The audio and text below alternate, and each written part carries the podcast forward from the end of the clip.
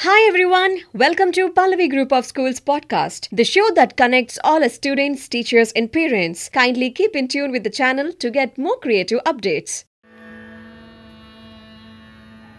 अविद्यानामन्तस्तिमिरमीर द्वीपनगरे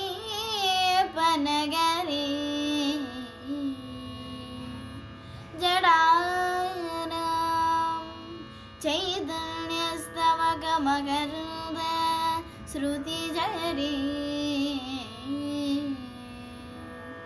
दरिद्राणां चिन्तामणिगुणनिका जन्मजनदो। निमग्नानाब्दोष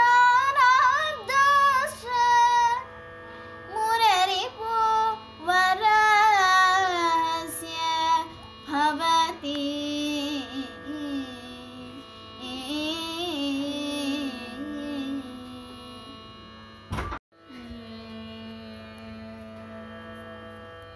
शिवशक्त्या युक्तो यदि भवति शक्य प्रभवितुं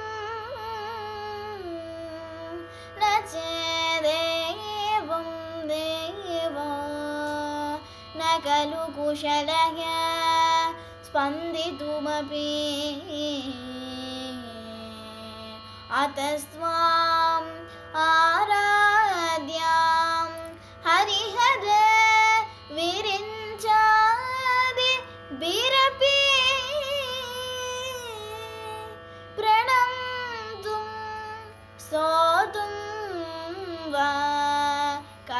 कथमकृतपुण्यप्रभवति